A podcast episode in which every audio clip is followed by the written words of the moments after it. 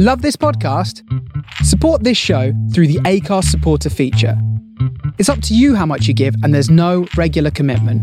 Just hit the link in the show description to support now. Welcome to the Fitter, Healthier Dad podcast, where you can learn how to improve your diet, lose fat, and get fitter in a sustainable and fun way without spending hours in the gym. Here is your host, Darren Kirby. Welcome back to the podcast, guys. This is the number one podcast for men in their 40s who want to improve their health through nutrition and fitness. This is episode 133, and on today's episode, we're going to be discussing the myths around fat and the details around the ever popular keto diet. Joining me is Dr. Stephen Gundry. He's an American physician and author. He's a former cardiac surgeon and he currently runs his own clinic investigating the impact of diet on health. Dr. Stevens conducted cardiac surgery research in the 90s and was a surgeon in an unusual case where an infant spontaneously healed, avoiding heart transplant surgery. He's a New York Times best-selling author of books like The Plant Paradox, The Hidden Dangers in Healthy Foods That Cause Disease and Weight Gain. Hey, Dr. Stephen, thank you very much for joining me on the podcast today. How are you? Good. Thanks for having me, Dan. Yeah, thanks very much for, for taking some time out to speak to us today. So, for people that haven't uh, come across you or heard about Dr. Stephen Gundry before, can you give us a bit of background and insight, please? Sure. Uh, many people know me from my first uh, monster bestseller, The Plant Paradox, which actually is very popular still in in the UK, yeah, uh, and around the world. Uh, I used to be professor and chairman of cardiothoracic surgery at Loma Linda University. Did pioneered baby and infant heart transplantation with my colleague Leonard Bailey. Uh, was famous for operating on people who nobody else wanted to operate on. Right. Invented a lot of catheters that keep people alive during heart surgery. And then my life was changed about 25 years ago when I met a guy who I call Big Ed, who uh, cleaned out uh, severe blockages in his coronary artery by changing his diet and right. taking a bunch of supplements from a health food store. Right. And I'd never seen anything like it. And I decided that I needed to figure out how he did it. So right. I spent now the last 25 years of figuring out how he did it. And I actually resigned my position as a surgeon at Loma Linda and set up right. clinics in Palm Springs and Santa Barbara, California and the result of seeing patients six days a week, literally, right. um, uh, is resulted in uh, multiple bestsellers. And my most recent one, which comes out momentarily, is Unlocking the Keto Code. Yeah. So, yeah. Yeah. yeah. So that's, no, super, that's super, super interesting. And um, yeah, um, I think a great place to start really is that topic of about, you know, of diet and just how critical diet is to, to our health. Because I think we've evolved in society to think that health is something that we fix. And the analogy that I always use is that, you know, you wouldn't run your car until it breaks down, right? And so, whenever a warning light comes on, we're straight to the garage to get it fixed. But with our own bodies, we seem to ignore it, right? And think that, well, we'll just go and see the doctor and the doctor will fix us. But actually, I think fundamentally we have to change as a, as a human race, really. Um, so it'd be good to kind of really get your thoughts on. Obviously, you, you you mentioned the guy there that you work with, but just how fundamentally important our diets are and where you think our diet has gone wrong in this kind of Western world. Well, I'll use myself as a perfect example, uh, and I think uh, your viewers and listeners will love this. Um, so, I was, uh, when I met Big Ed, I was actually about 45, and I was running 30 miles a week. I was right. going to the gym one hour every day, mm. and I was eating what I thought was a healthy, low fat diet. And yet, I weighed 228 pounds. I'm five foot 10, so I was yeah. obese. Yeah. I was uh, insulin resistant, pre diabetic, wow. hypertension, arthritis, migraine headaches. Yeah. And I'm going, you know, and I was told by my colleagues, well, this is genetic. You can't do anything about it. and you know you're just going to have to start taking medications so yeah. imagine my surprise when you know i met big ed mm. and totally reversed my diet it didn't change right. anything else and actually took some supplements from a health food store. Right. I lost 50 pounds my first year wow. and su- subsequently lost another 20 pounds uh, yep. and i've kept it off now for 25 years. Right. And so diet actually controls almost everything. Yeah. So what did we get wrong? Well one of the things that we got wrong is that the idea that fat is the cause of all yeah. of our mischief and that fat is the cause of high cholesterol and that we should follow a low fat diet because clearly fat is the problem. And right. Boy, did we get that wrong. Yeah. And interesting, uh, a, uh, an English scientist, Judkins, way back uh, in the 60s and 70s, kept arguing that no, no, no, no, no, it, it has nothing to do with fat. It's sugar. Sugar, right. it, sugar is the murderer. Sugar causes high cholesterol.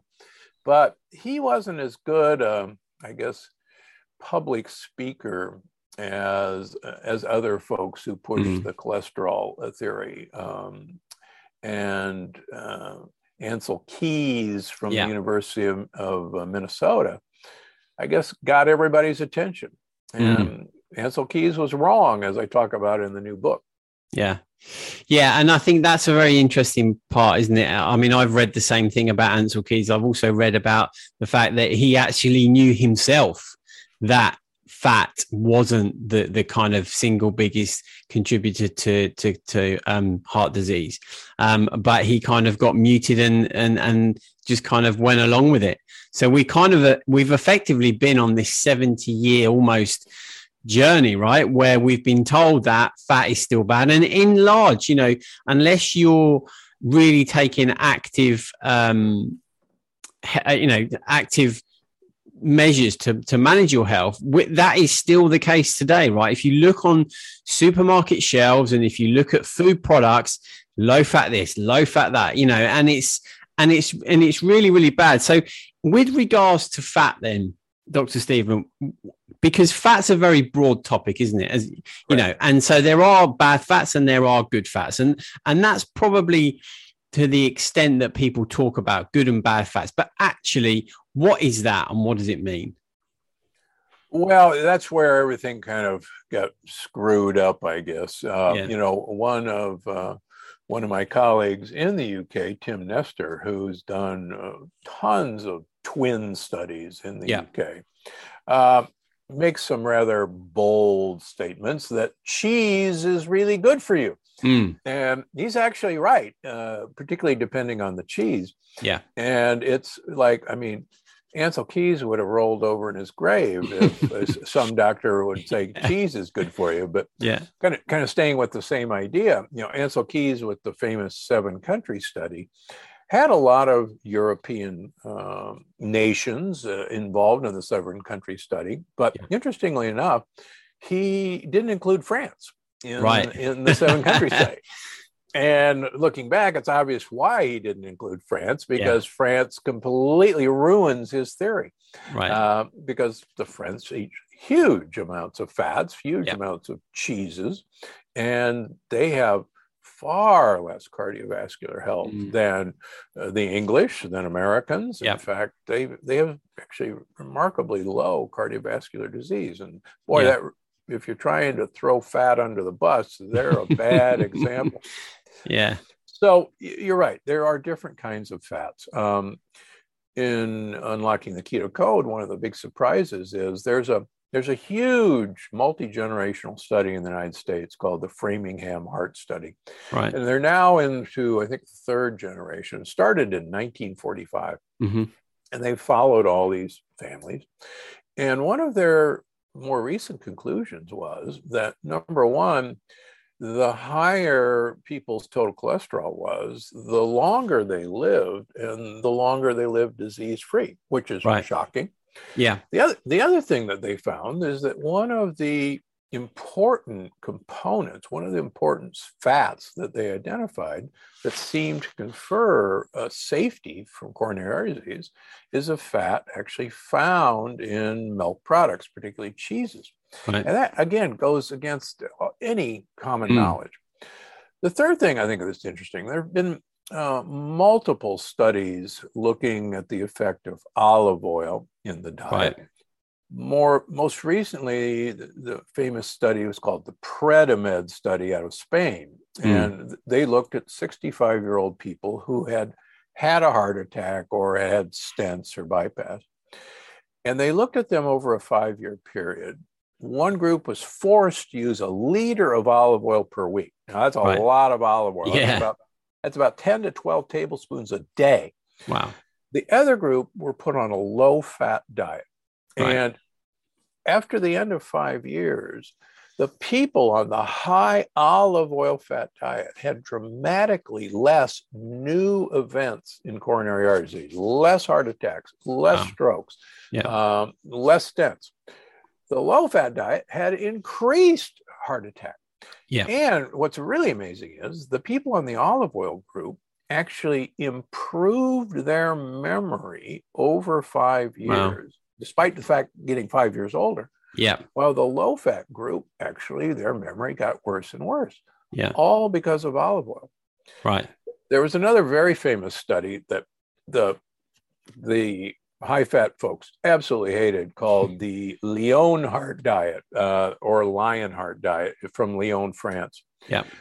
Same sort of study. It was actually a controlled study of people who had had a heart attack. Yeah. One group was placed on a Mediterranean diet with a lot of a short chain omega 3 fat called alpha linolenic acid, right. ALA. The other group followed the American Heart Association low fat diet, was right. supposed to go five years. The group with the ALA had so much better outcome that the study was stopped at three years because it was unethical to continue. Wow. And when they looked at the results of the factors that made the difference, the only thing they found that made a difference was the amount of ALA, this omega, short chain omega 3 fat, in their right. blood. The only right. thing that made a difference. So, depending on you know the fats, fat mm. is not evil, and in fact, certain fats, as I look at as I go in the book, are really good for you and ought to be, be in all of our diets. Yeah, absolutely. And I think, you know, the, the, the kind of type of fat is, is very important because, you know, I often overhear people talking about sunflower oil and in the States you talk about canola oil and things like that. So I really, I want to kind of help the listeners understand the kind of, when we, you know, we've obviously touched on olive oil there, which is, which is a great fat to have.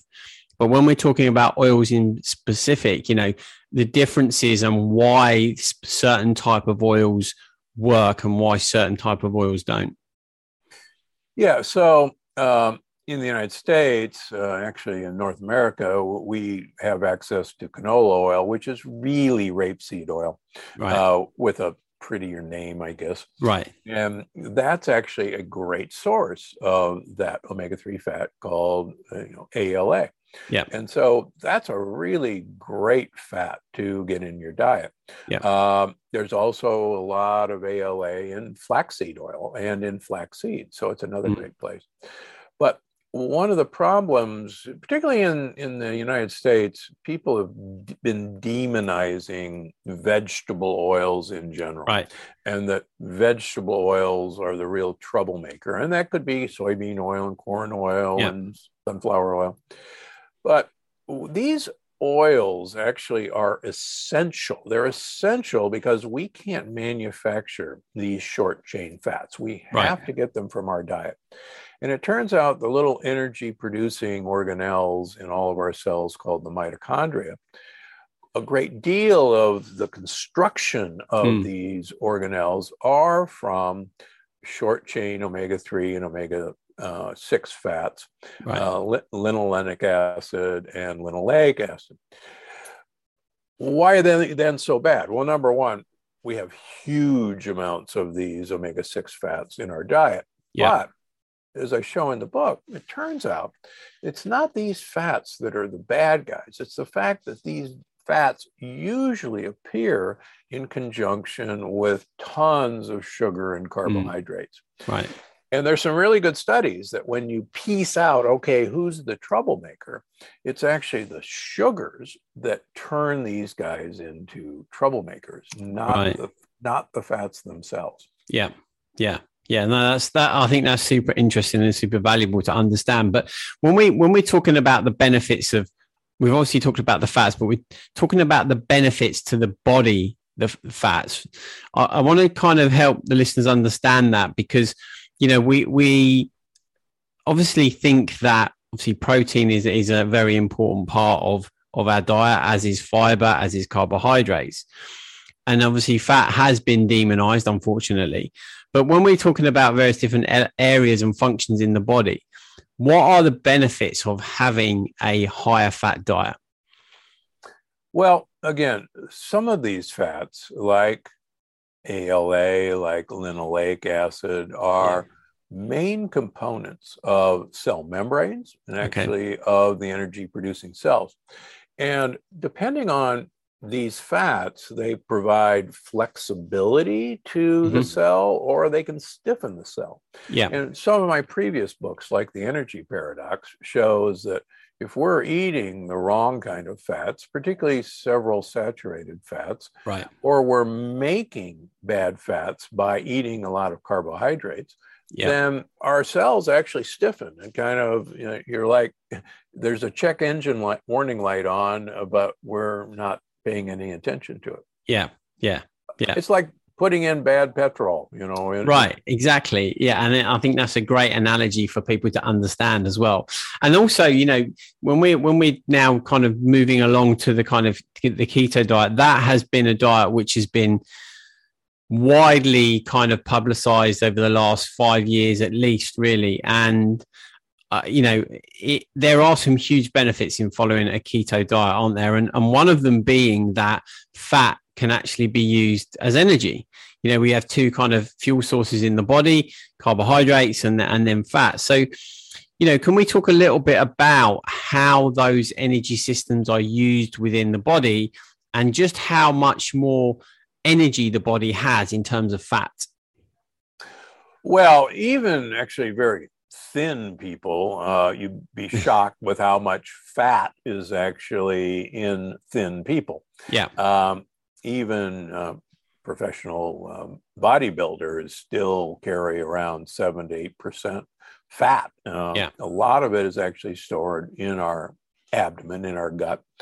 A lot of fat is actually in our muscles. Uh, most right. people don't realize that there's yeah. a lot of fat stored in muscles until they eat a nice fatty steak and they go, oh, there is a lot of fat in here. Yeah.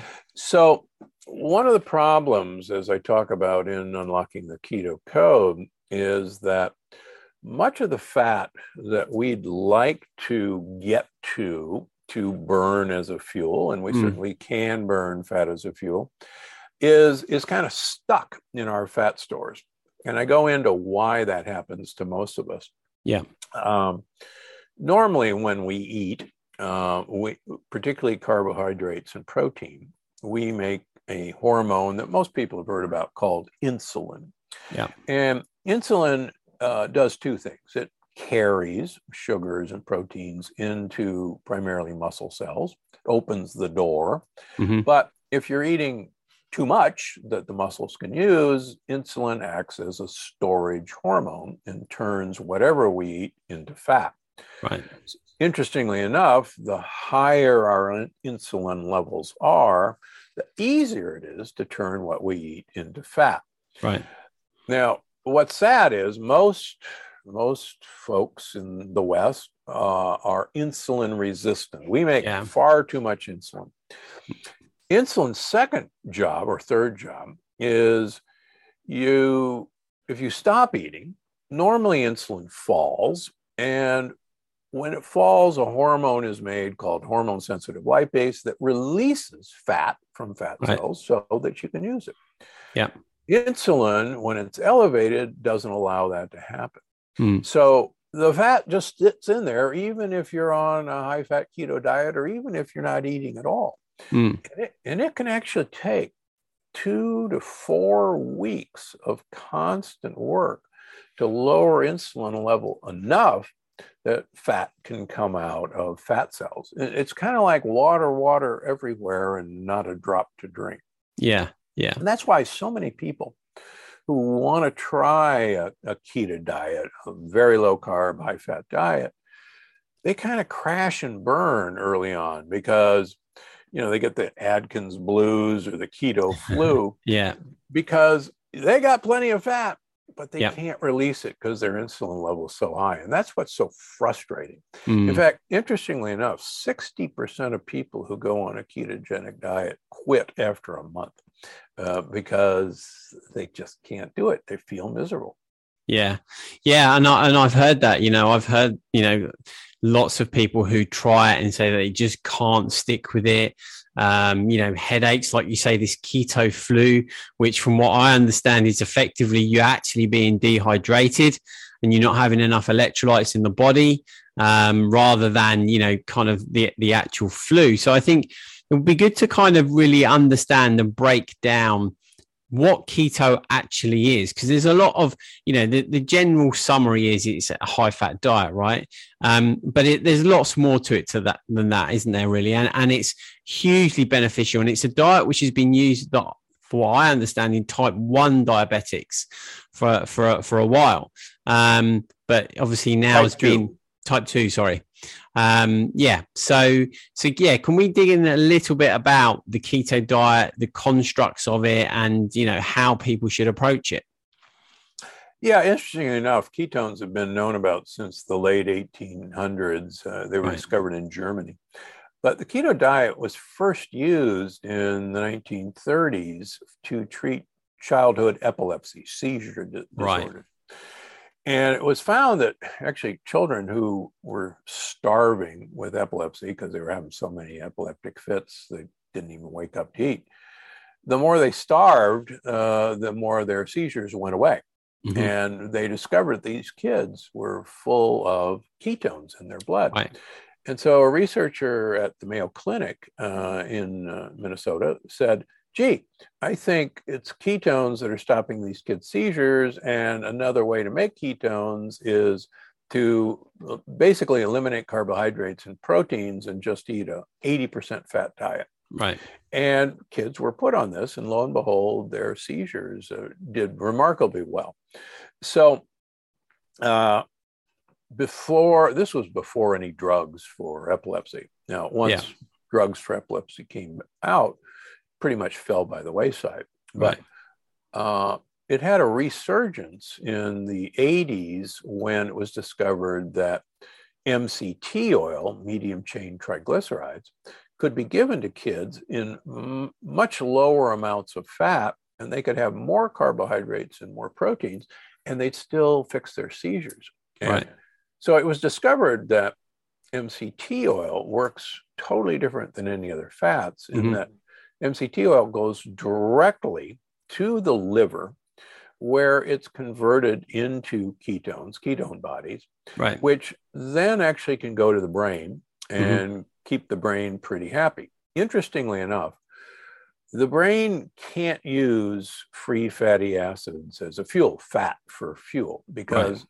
the fat is too big to get past what's called the blood brain barrier. Right. And so free fatty acids can go to the liver and be made into ketones.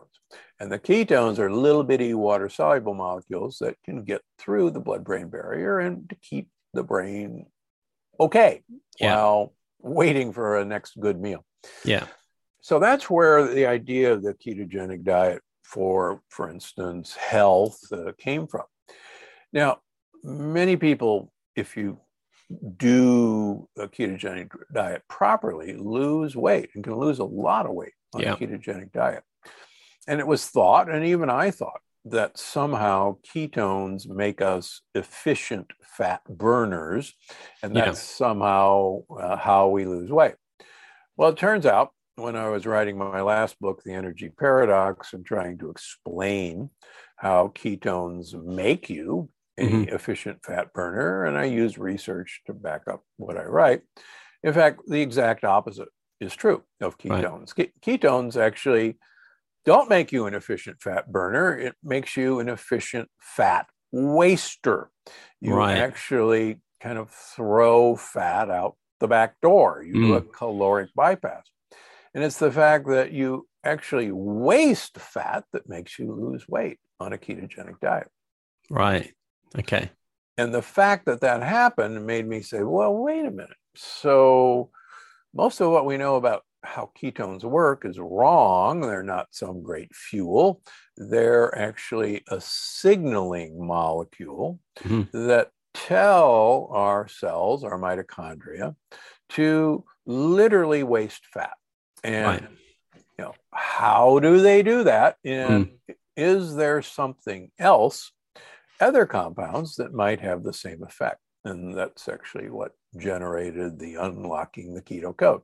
Yeah. Because, because the good news is, uh, you don't just have to eat a high fat diet. I mean, right.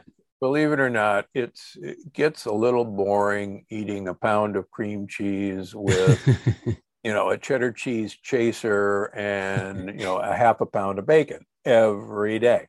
Yeah. I'm sorry, it just uh, yeah. you you get tired of that, and and that's that's why a lot of people quit. It right. Just, what am I going to do? You know, I can't do that every day. So um, we now know that ketones, actually, the mechanism by telling mitochondria to basically waste fuel, it's got a funny name called mitochondrial uncoupling. Right. Now, in the United States, we call uncoupling getting divorced, I guess. Uh,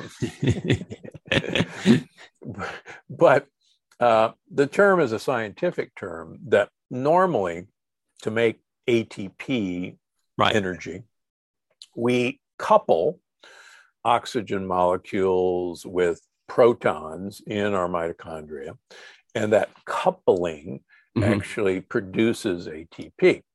So that's what would normally happen to make ATP. But science has shown that mitochondria normally 30% of all the calories that enter into the mitochondria to get coupled with mm-hmm. oxygen mm-hmm. yep. don't get coupled at all. They right. are uncoupled from making ATP. That's where the term came from. And this uncoupling is controlled by literally pop off valves in the mitochondria. Yep. Uh, most people have a pressure cooker or know about a pressure cooker. And we've got this little jiggly valve yeah. on the top. And when the pressure gets too high, you know, it, it pops off the pressure. Why do you pop it off? Because it keeps getting pressurized, it'll explode. Yeah. Um, so making energy in mitochondria is, is very high pressure work and very damaging. So mitochondria have these built-in little pressure release valves that are controlled by uncoupling proteins. Right. And there's actually five of them. And at rest, you and me sitting here, 30% of all the calories arriving in our mitochondria for processing, for yep. coupling, are thrown away through these trap doors. 30%. Right. And you go, well, that seems stupid. Uh, you mm. mean I have to eat 30% more food every day to make ATP? Why would I do that? Uh, seems very inefficient. Yeah. Well, it turns out it generates heat. And we're a warm blooded animal. And believe it or not, even cold blooded animals are actually warm blooded, but just at a much lower temperature. Yeah. So all animals use this uncoupling mechanism to generate heat. Mm-hmm. In fact, people may have heard uh, of brown fat and white yeah. fat. Yeah. yeah. So brown fat is named brown fat because it has so many mitochondria in it that under the microscope it literally looks brown. Right. White fat looks white because it really doesn't have very many mitochondria. And one of the things we know about brown fat is it's very thermogenic. It makes lots of heat. Yeah. we originally thought that brown fat was around for babies because uh, they needed to have mm-hmm. warmth. Yeah. And Yeah. So it turns out that brown fat makes heat by uncoupling. Ah, okay. Aha. Now, where this goes, and the reason this should be of interest to us, is that there was a researcher by the name of Martin Brand in 2000 who showed that the more a mitochondria is stressed, the more you are starving, the more the mitochondria actually uncouples, which right. get, makes really no sense. Mm. But he showed that super old people, 105 years old, around the world, who are thriving, have the most uncoupled mitochondria compared to everybody else. So he said, hey, you know, mm. uh, all these guys, their mitochondria are uncoupled. Right. And we should try to uncouple mm-hmm. our mitochondria. So it turns out the ketones actually tell mitochondria right. to uncouple. There are lots of other substances that tell mitochondria to uncouple, and that's what the rest of the book goes into. Yeah, that is very, very interesting. And I'd not actually heard the term uncoupling, but that as you've described it makes perfect sense, right? It's the uncoupling um, of the mitochondria, obviously, you know, gets rid of of the fat. So one big factor within keto is this this term called being in ketosis, um, which is obviously when the body's generating ketones. Um, and yeah, so, so so can you talk a little bit around actually what that actually is, and you know, based on what you found through writing your book, just how important is it that people are in ketosis to get the full benefits of, of the keto diet? Well, interestingly enough, uh, and I talk about this in the book with patients, uh, so many people who actually think they're in ketosis and on a yep. ketogenic diet actually aren't making any ketones at all. Right. Normally, if we run out of carbohydrates, sugar, mm. yep. Uh, we should start generating ketones after about eight hours after our last meal. Yeah. And by 12 hours after the last meal, we should actually be making a lot of ketones. Right. And uh, if we aren't metabolically flexible, that is, we can't shift from burning sugar to fats, uh, we actually can't get into ketosis. Now, right. Ketones came about to keep the brain happy during times when all the rest of the body could burn free fatty acids, but they couldn't get to the brain. So ketones yeah. were a uh, stopgap measure for the brain. Now, a lot of researchers in the 70s and 80s thought that because ketones happened when you were starving, and we knew that humans didn't have access to food 24 hours a day, yeah. seven days a week, that we would have gone long periods of time with, without eating or meager eating. That the idea that ketones could keep us alive and mm-hmm. functioning and keep our brain working until you know we found an antelope or found a yeah. cherry tree to eat, then that we should probably always try to be in ketosis, which number one is absurd. Um, yeah. Can you imagine if we were starving for two weeks and we came upon, you know, a fruit tree and we go, oh, gee, you know, I really don't want to eat that fruit because I want to stay in ketosis. yeah. I mean, really? Yeah. Of course we wouldn't. And as I show in the book, continuous ketosis is actually a really dumb idea. Yeah. Uh, continuous ketosis leads to muscle wasting. Right. And we were never designed for that. But mm. what I talk about in the book is we were actually designed every 24 hours to mm-hmm. generate ketones for a period of time. That would uncouple our mitochondria. That would allow for mitochondrial repair. And then we'd eat again. And the process would start and stop every 24 hours. What's exciting is that research in animals and now in humans shows that if we extend that non eating period from yeah. 12 hours to like 16 or 17 hours, Then we get a further, oh, four to five hour benefit of mm. making ketones. And so we get a further benefit in uncoupling our mitochondria. Probably most the most dramatic results of this, what I talk about in the book, with Italian athletes, uh, cyclists. Right. These guys were put on a training table for three months. In other words, they all had to eat the exact same thing. Yeah. They were divided into two groups and fed at different times of the day. Mm-hmm. One group ate breakfast at eight o'clock in the morning. They ate lunch at one o'clock in the afternoon. They had to finish dinner by eight o'clock at night. So that's a 12 hour eating window yeah. and a 12 hour not eating window. Right. The other group had to eat breakfast, break fast at one o'clock in the afternoon. Right. Four o'clock in the afternoon was lunch, and then they had to finish dinner at eight. So that's a seven hour eating window. Mm-hmm. When they looked at the three months, remember, everybody's eating the same amount of calories, the same food. Right. The group with the compressed eating window lost weight, a lot of weight, and the other group didn't. Right. And the group with the compressed eating window lowered a very important factor of aging called insulin like growth factor 1, IGF 1, whereas the group that ate 12 hours had no change. Yeah. So just compressing the eating window and spending another four to five hours in ketosis yeah. uncoupled more mitochondria and had these huge health benefits. Mm. So the important part is we really shouldn't strive to be 24 7 in ketosis. Yeah. We should strive to have ketone production for a good part of that 24 hour period, but then to break it. And I think that's one of the real keys of unlocking the keto code.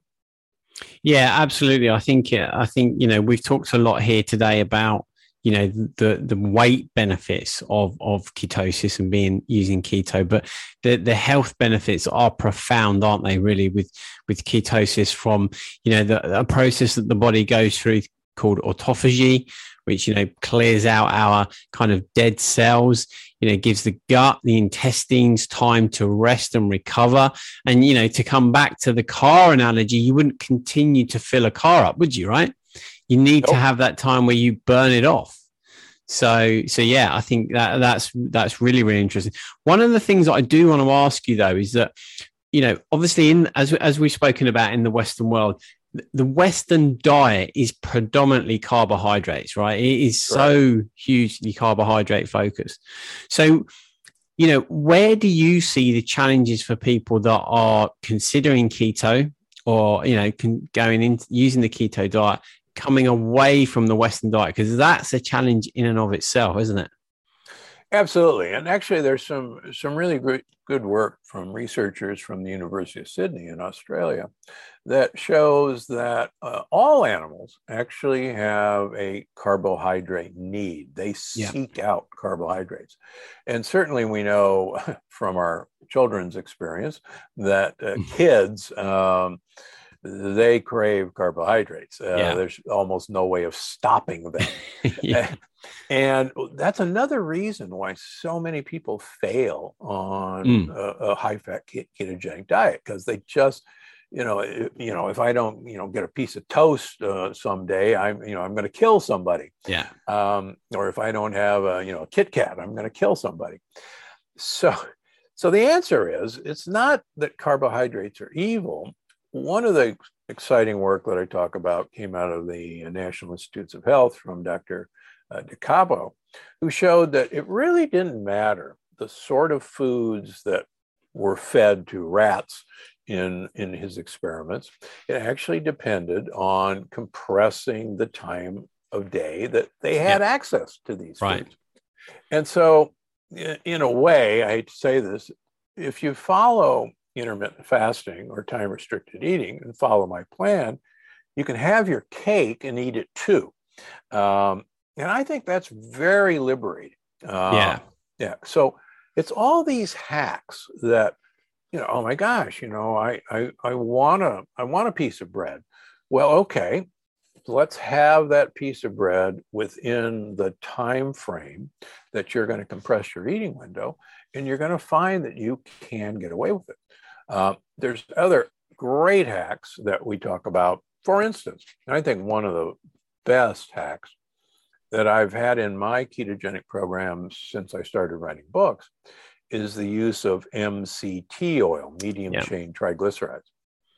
And again, I harken back to these studies with children with seizure disorders. And they found that if they gave children MCT oil instead of a super high fat diet, they could get the same results yeah. with, and still give them carbohydrates and proteins. Well, the question is why? So, MCT oil is unlike any fat. And MCT oil actually goes, is absorbed through the intestines and goes directly to the liver, where it's instantaneously converted into ketones regardless of whether you're having a high fat diet, regardless of whether you're fasting. Mm. And so you can actually generate the effect of uncoupling ketone molecules, even if you had, for instance, a, a bowl of fruit salad. Mm. Now, I'm not recommending you do that, but you could do that and have yeah. a couple tablespoons of MCT oil, and human studies show you will produce ketone. The other fascinating finding is that goat and sheep milk, 30% of the calories in goat and sheep milk actually come from medium chain triglycerides. In fact, most of the names for MCT actually come from the Latin word capra, which is goat. Right. So they're capric acid, caprylic acid, and so forth. Yeah. So they're all named after goat. So yeah. the great thing for people is you could have goat or sheep yogurt, or you could have goat or sheep cheese and actually be eating MCTs and having a nice time eating it. Yeah. Yeah. I and think that's one couple your mitochondria.